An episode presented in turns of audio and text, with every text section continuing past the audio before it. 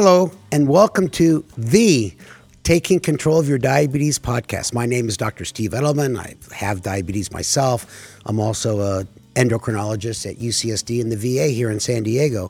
And unfortunately, my good friend and colleague Jeremy Pettus and co-host is not here today, but I am here with a very good friend, Stacey Simms, who wrote a book about what we're going to talk about today, The World's Worst Diabetes Mom real life stories of parenting a child with type 1 diabetes. So, Stacey, welcome. Uh, tell us about yourself and how you got to this point in your career and all the things you're doing now. Well, thank you so much for having me. I'm really excited to be here and to talk to you. It's always a good time, Steve. My son was diagnosed with type 1 diabetes when he was 23 months old. So this was back in 2006. He is now almost 19. Um, my background was in broadcast journalism. I was a news reporter at the time. I, have worked in TV and radio, and I was a health reporter. So I knew like this much about diabetes. Um, but it was a real shock to us, just like so many other parents of, of kids who are diagnosed. And over time, um, my career evolved. I had left the radio station I was working for. I wanted to start a podcast. Uh, I wanted to start a news focused podcast. I'm a layperson, I'm not a medical professional. And so that's what I did. Um, and that led me to meet so many cool people, including yourself and all the folks at TCOYD. Um, but I wrote the book that you referred to, The World's Worst Diabetes Mom, because I felt like that on a lot of days, especially after social media came along. And I, I felt like I needed to speak to parents who were far from perfect with diabetes and tell them it was going to be okay. Well, that's awesome. And, you know, you have a broadcast voice. You have the gift of gab. Mm-hmm. And uh, does Benny, your son, have that as well? Oh my gosh, he does. So my my husband and I are both, you know, kind of extroverted, and Benny is especially like this. But we have a daughter too, who's like the secret introvert of the family. Um, she's three years older than Benny, and she, you know, she just does not want to be on social media on the podcast. She's like, leave me alone. So it's funny. Well, just to jump to a topic that may not be exactly germane to being the world's worst mom, but it might be. was that was did you not give your daughter enough attention once Benny got diabetes? Um, the honest answer is absolutely. I, and I don't think there's any way around that. Um, you know, Leah was almost five when Benny was diagnosed, and our whole life flipped upside down. Um, in fact, I I shouldn't have said she never wants to talk about it because she was so generous and she did a whole interview with me uh, for the podcast, which I put into into the second book actually because I think it's really important to talk about siblings and how we, you know, we. I hate to say it like this, but we we shortchange them. You you can't get around that, and I think being honest with them is the best way to do it. We did so many things to try to make up for that. You know, I did girls' days with her. We did trips away. We did times where, you know, we'd be at an event and my husband would be the diabetes guy and I would just be with my daughter. And I think you can try and do everything you can. But at the end of the day, diabetes is so demanding, especially in a two year old, you know, until that the child is more independent you can't help it. So I know it might have sounded harsh for me to answer your question so affirmatively, right? No, I didn't give her enough attention, but it would be lying to say that it was otherwise. It's very tough. You know, you know, Stacey, I asked you because I think I knew the answer already based on talking to other parents. You know, the other kids get shortchanged not only on not having any sweets in the house or locked up, but just you know, listen, you guys are scared to death. You got a kid with a serious condition. And you know what? I never even knew you had a daughter till just now because you yeah. never talked about her, you never mentioned her. And I'm sorry I missed that podcast, which I'm going to go back and listen to. Um, now, we had uh, a gentleman on named John Mardikian, great guy. He had a three year old that came down with type 1, and he had to fight and navigate through Children's Hospital here in San Diego. I, I hate to say it on the air, but um, they weren't very supportive. Mm. And maybe because they were overrun with so many new diagnoses. And his podcast was more about the initial couple days and weeks uh, and dealing with the healthcare system. Maybe you could talk about some of your experiences raising a kid with type 1 diabetes and we'll get to college in a second so don't don't talk about that yet sure you know it's funny I, I, always say we we are some of the luckiest people you'll ever meet uh, with a family uh, with a with a type 1 diagnosis because we had incredible support from the beginning. Now part of that is because of me. As i said i worked in radio and tv i was very coincidentally i was the mc for the jdrf charity golf tournament in charlotte for many years before my son was diagnosed so I used to meet these families and do these interviews, you know, tell me about the difference between type 1 and type 2. You've seen these terrible interviews on your local TV station, right? Yeah, Where the reporter's yeah. like, his blood pressure, it's blood pressure, right? You know, or his blood glucose is. I mean, I was like, I knew nothing, but I met all these families. So when my son was diagnosed, I remembered immediately, okay, these kids were happy and healthy. I knew some of these kids. They, you know, one of the kids told me he ate Pop Tarts sometimes for breakfast. I don't even know how that came up, but you know, it, it really was normalized in a way for me before I entered the community. And I had those people to call and say, please help.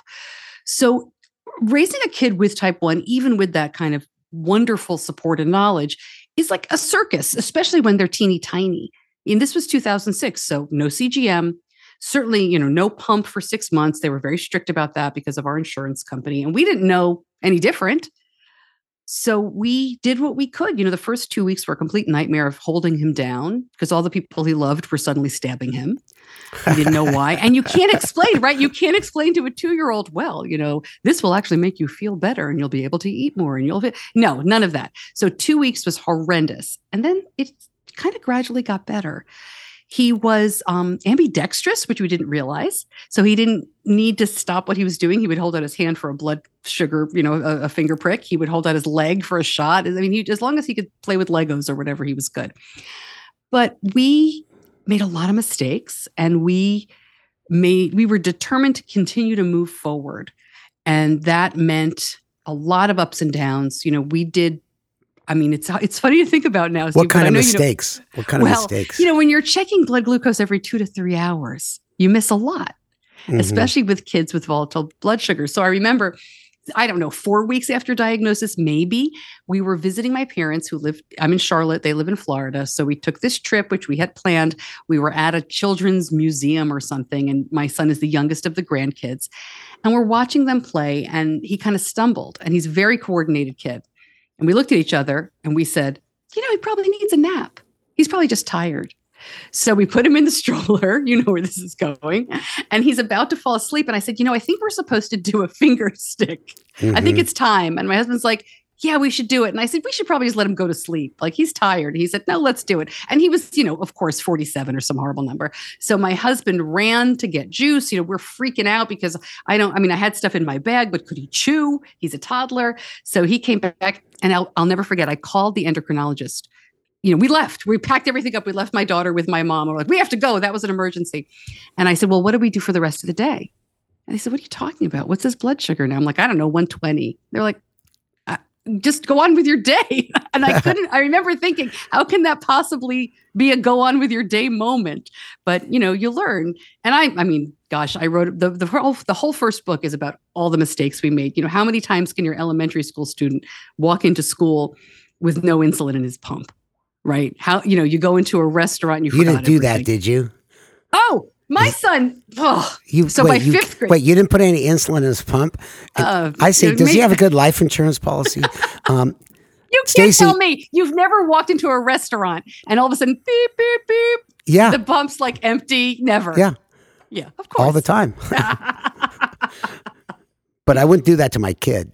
Um, you Oh, are yeah. the world's Mhm. worst mom. Hey, Stacey, what's the name of your first book? I should know It's the, that. It is the world's worst diabetes mom. That is the first book. The second one is still the world's worst diabetes mom. it Seriously? It, it really is. I wanted to call it the world's worst diabetes mom rides again, but my publisher was not into that. So yeah. Well, you know what? Um, it's it's great to it's very refreshing to talk to someone who's honest about the real life experiences, and I don't think there's a parent on this earth of someone with type one that does not relate strongly to what you're saying. Uh, so, I mean, you know, we all make mistakes with our own diabetes, but it's 23 months old. I mean, for the listeners, you have to realize that's younger than the typical diagnostic diagnosis age. 23 months is is a toddler. And um, you know, how do you tell when they're low? You know, they stumble around and you guys did figure it out. And as an endocrinologist, I've gotten those calls from patients who just new to diabetes and scared to death. You know, you just got to be patient and empathetic along the way. But for the listeners, again, 23 months is tough uh, for the parents. And did you did you do a lot of fighting with your husband over like what to do, what not to do? Did you almost get divorced over having a kid with type one, or did it bring you closer together? This is a great question. I never get asked about my husband, Steve. What a great question. No, it brought us closer together. But we have a very, I think we have a very unusual marriage in that we both worked. We were very career oriented and we both hashed this all out even before we had kids. I left for work. This is before his diagnosis. I left for work every day at 3:30 in the morning because I worked morning radio. And my husband owned a restaurant, and so he was not home until midnight there was a lot of I'm I'm the one in charge and I'm the only adult in the house. My husband did mornings with the kids and I did nights and he's he's a very capable guy and I had to learn very early on that we were not going to do things the same way even before diabetes, right? He was mm-hmm. going to do breakfast his way, he was going to do school drop off, whatever. I was going to do evenings my way and we just had to accept that. So I think we were fortunate in a way that when diabetes came along, I am not a wife and he is not a husband who said my way or the highway. You know, it's like it's like loading the dishwasher. Right? Some people can get a divorce over how you load the dishwasher. Yeah, my ex-wife and I. Oh, well, see there you go. I I hope Ingrid's not listening. She's Those the mother cups, of my daughters. The cups go on the top, Steve. So it's it's the same thing in a weird way with diabetes. My husband managed Benny very differently. And it would frustrate me sometimes because from an early age, he would kind of push him to be more independent. He would he wouldn't want to do things the same way. He would, you know, it used to drive me a little crazy. But at the same time, I would recognize, look, I, I can't micromanage this. I'm not there. And I didn't want to quit my job. Um, and so we we had we definitely had some tension but we're really lucky in that we communicate over it and we laugh about it now. We still have the same kind of tension because I want to do everything. I mean, my, my I'm an empty nester. And I still want to do everything for my kids. And my husband's well, that, like, take a breath. yeah, that's that's really the mark of a strong marriage. You know, when you get something that's very disruptful for everybody, you come together. Yeah. Um, and I mean, I you know, did he ever give your son Trix? And you said, no, that's sugary cereal, but Benny wanted Trix. I always mention Trix because it's my favorite cold cereal. I don't think there's anything we do I don't mention Trix. We did a great uh, dose of Dr. EMP. It's, it's called, um, uh, what, what's the name of it? Something about cereal bucks. Yeah, yeah. Basically, I did a I did a nice video called Cereal Killers, but cereal is C E R E A L. Uh. It's a long story, but uh, in answer, in, I'll answer your question for you. It sounds like you guys did quite well. Well, you mentioned something quite important is independence. You know, I think I've seen a lot of parents uh, hover over their kids and they don't let them do anything on their own. You know, it comes from a place of love. Uh, and then you mentioned that um, he tried to get your son independent quicker than you thought or you liked. Tell us about independence. What's your recommendation for the listeners? Yeah. Well, we were one of the stories we heard very early on. We had an incredible diabetes educator who recently retired, Lynette Steinman, who has two kids. Well, they're they're grown men now, and uh, she has two kids with type one. And I'm laughing because the older one is an endocrinologist now. But Lynette told me a story when my son was two years old, the first time I met her, of a young man she was helping. It was one of her patients. He was going to college. He'd never given himself an injection before. No way. it was it, yep. It was the summer before school had started, and he'd never done his own injections. So she said, "I just don't want Benny to end up like that." And I was like, "There's no way! Like we're going to get this kid going as soon as we can." So the short answer to your question, Steve, is we pushed independence gradually, but early, in ways mm-hmm. that made sense. Because I'm, I was brought up to be a very independent person. Um, you know, I knew I was going to go away to college, probably not move back home. I wanted the same thing for my kids. It, it suits our personalities and our parenting style. So that's how we were going to raise our kids anyway to grow up and get out. And I wanted that for Benny. I wanted just like my older my daughter i wanted them to travel and have adventures and go to camp not just diabetes camp but like summer long summer camp like i did so we started very early um, I, you know i can share as much detail as you want but you know, we were telling him before he went to kindergarten that in kindergarten, big boys check their own blood sugar. And so we mm-hmm. taught him how to finger stick. And he was doing that and using his pump with supervision and just step by step. It's like you know, with parenting, you do everything gradually anyway, so that your kid isn't 18 years old and has never given an injection to himself. Well, that's that's great advice. Now, one thing I know you're passionate about is um, how much has social media changed parenting? It's Oh. changed everything. Yes. And I know that. Um, well, I'll let you tell us your your opinion in your own words. Oh, I would love to hear more from. Me. I mean, I'd love to hear more from you too, Steve. I mean, my my concern is, you know, Benny was diagnosed. Like I said, it was a couple of years before the iPhone, and Facebook. I think at the time was just for college students, and the early days of diabetes online stuff was a lot of blogging. I found some blogs early on. Um, I, I I very much resonated with the adults with type one who were writing. Mhm. I really was was drawn to those blogs because I felt like it was a time machine. Like that's how he could be. And I wanted to know those stories. But as Facebook and Instagram and, and Twitter and everything really took off, you know, we're we're people. We like to compare. We like to look at numbers and contrast and see how we're doing with other people. And it almost seemed like a, and I don't know if you saw this in your practice or with your patients, but like when CGM came in more commonly, now there was really something to measure, not just an A1C that you could post about, but there Yeah. were minutes, uh, data, hours of data. You could really go to town saying, What a great day I had. And I started feeling worse and worse about my parenting the more time I spent on social media. My kid was happy. The endocrinologist was telling me he was healthy, but his numbers weren't as great as so many other people that I saw online. His time in range wasn't as great. And I really started to feel lousy about myself. So I started talking to other moms I knew in real life. And we all felt the same way. It was suddenly we had to keep up. And I- just, a bunch of us stopped, we agreed to completely stop sharing any numbers at all online. And that was a huge help to me. But it's it's been very difficult because the comparison, you know, what is that? The comparison is the thief of joy.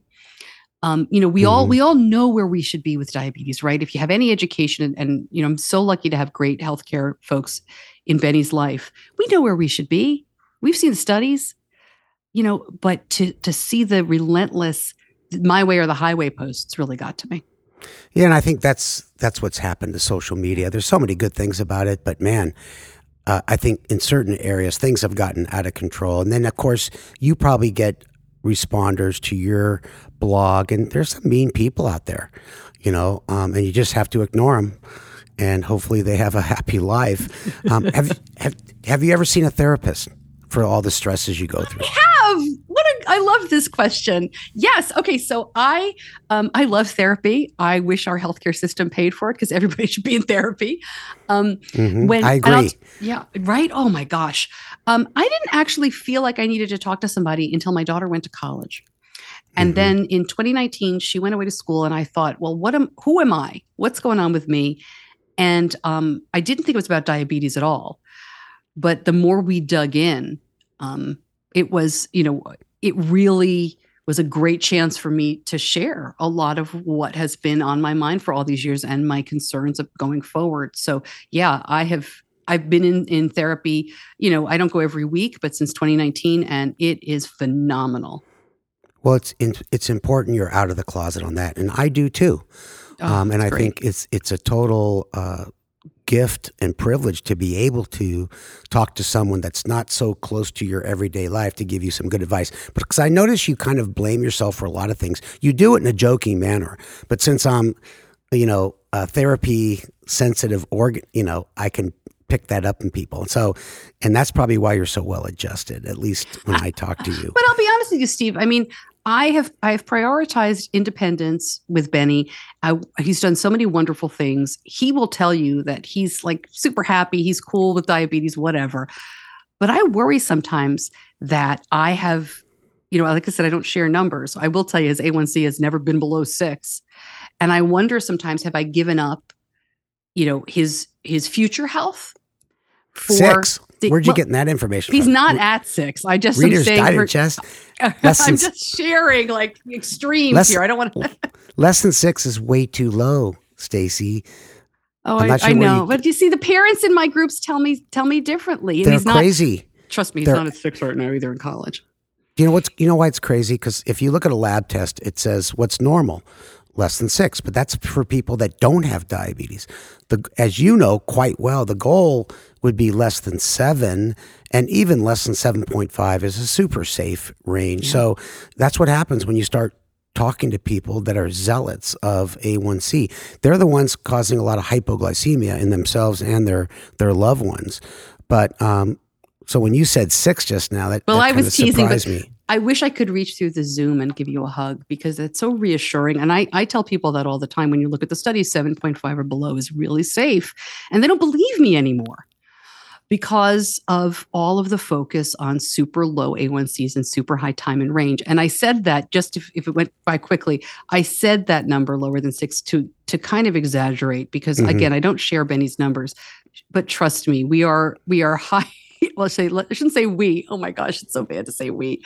He is he's he's in college, right? I mean, he's not uh, you know, he's in a different place right now. But well, I, I do worry sometimes like did I not, you know, and that's why I'm in therapy. Did I not make him perfect enough? A perfect diabetic. Yeah. Well, the whole time in range thing, it's important. Uh, but, you know, when people say time in range, you've got to say slash time below range.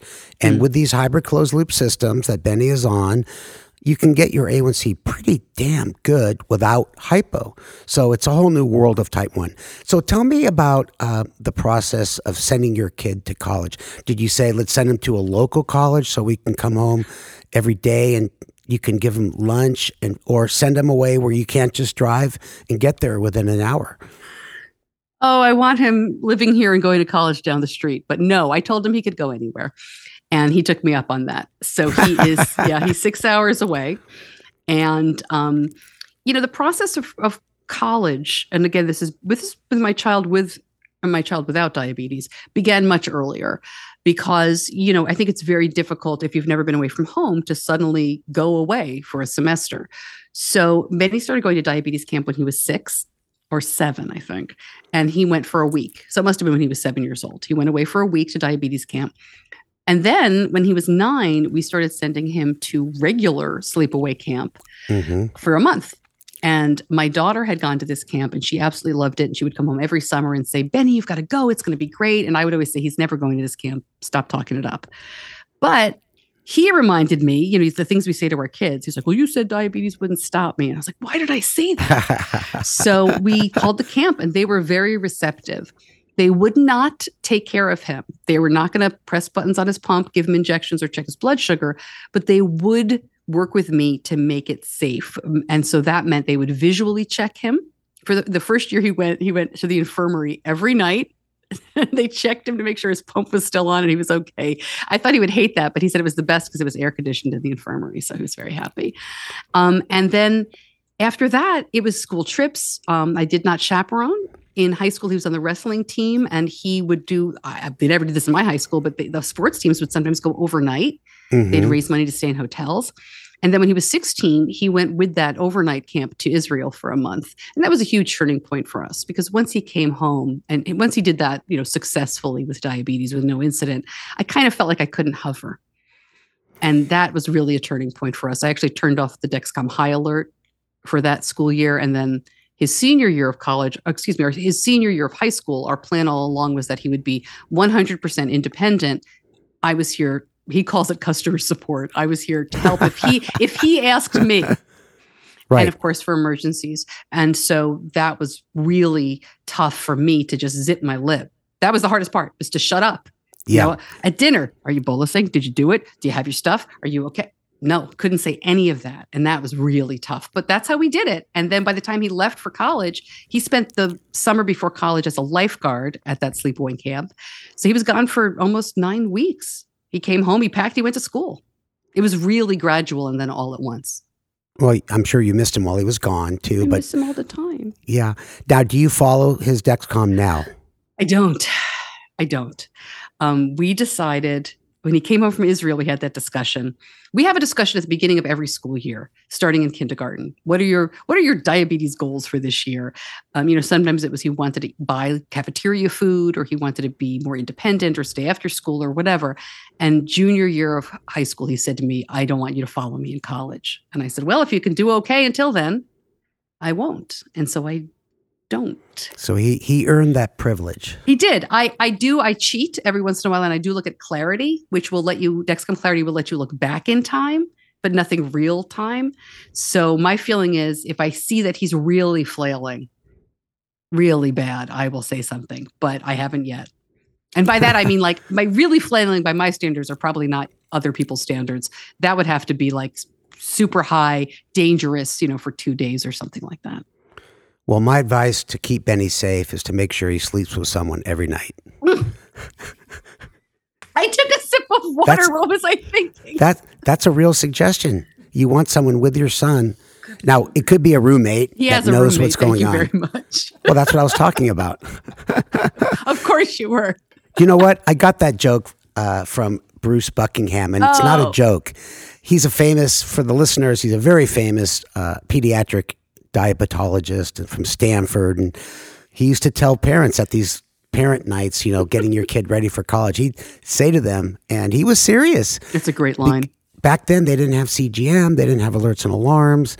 Um, so you can tell Benny that I said that to him. Oh my gosh. Well, let's finish up with uh, something that you wanted to talk a little bit about. You know, you you said when you know when you go in to see the doctor, uh, you know, for maybe three, four times a year, you get 15, 20 minutes. What happens when you leave, and what other support systems are out there? What to do and what to avoid? Yeah.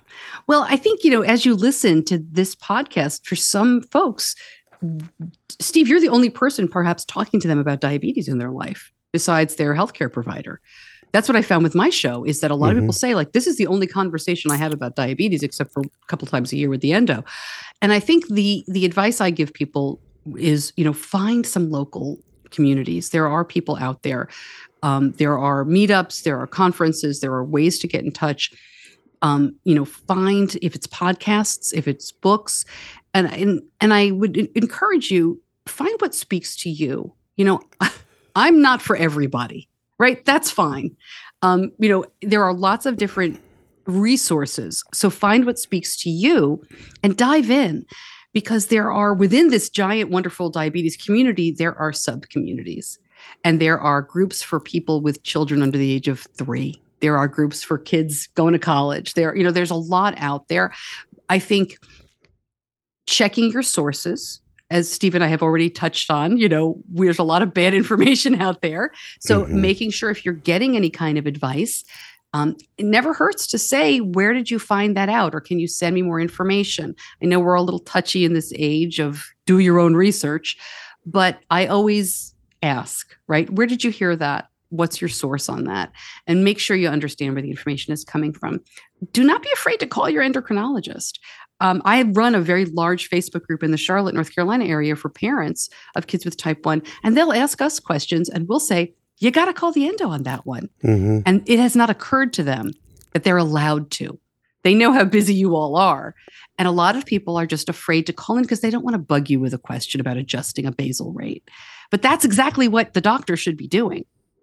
Yeah, you're right. I'm here to help you. Out. Maybe what what adhesive might work better, or a funny book to read, or something like that. But right, that kind of stuff you got to call the doctor and get off Facebook for. What they have But to do is anytime there's a non-medical question, hey, go call Stacey Simms. you know, you laugh. But one of the things that's been wonderful, I'm a collector of information. I'm a very curious person. And so my son's lived with type 1 for, I don't know, 17 years now. I feel like I can send, I may not have the answer, but I can send you to the right place. Like I can, Yeah. you know, I can find the right people and put you together. And I really enjoy doing that. So you can email me anytime and I will find the, I won't have the answer, but I may be able to find it. Well, same with being a doctor. You know, I don't know all the answers, and I'll say, listen, ah. I need to get back to you, and you might want to call this person. Yeah. And if, if you ever have a medical question, feel free to call me, Stacey. Um, Stacey, it's been such a pleasure talking to you, uh, and we now know that you go to therapy. you and you and your husband have a strong marriage. You won't let Benny sleep with any women at college, and what else? You're not you've you've avoided being a nudge and not following him. So no, I, without putting all kidding aside, you're a great mother, and your husband gets kudos too. And Benny's going to go far in life. You know, you've set him up for that. I hope so. And if I could just add real quick, Steve, the one thing that I'm also working on, uh, I'd love for people to to check this out. Um, I'm doing a new event called Moms Night Out, which is for moms of kids with diabetes. And it's one of those resources that we talked about outside of the doctor's office where you can find people who get it. Um, we're, we're traveling around the country. We may be coming to a city near you. So definitely look for that. But I may take you up on your offer, Steve, because I got to tell you, even after all this time, you know, living with type 1, it's relentless and you mm-hmm. never feel like you're doing enough. And I think as parents, we never feel like we're doing enough. This new phase with Benny out of the house, as good as as well as he's doing and as good as he feels, I am still not, I'm not there yet. I'm still adjusting big time. So I may take you up on that. Well, um, if you do get out to San Diego and organize an event, we could certainly help get oh, wonderful. tons of people there. And also for the listeners, um, we do who have not really familiar with TCOYD, we have a awesome video vault uh, and type one track, type two vault, and we have lots of good videos on there. And we try to infuse humor, as you know. So, um, Stacey, thank you so much for being on. It it was fun talking to you, and I learned a lot myself. Well, thank you so much. Alrighty, bye bye.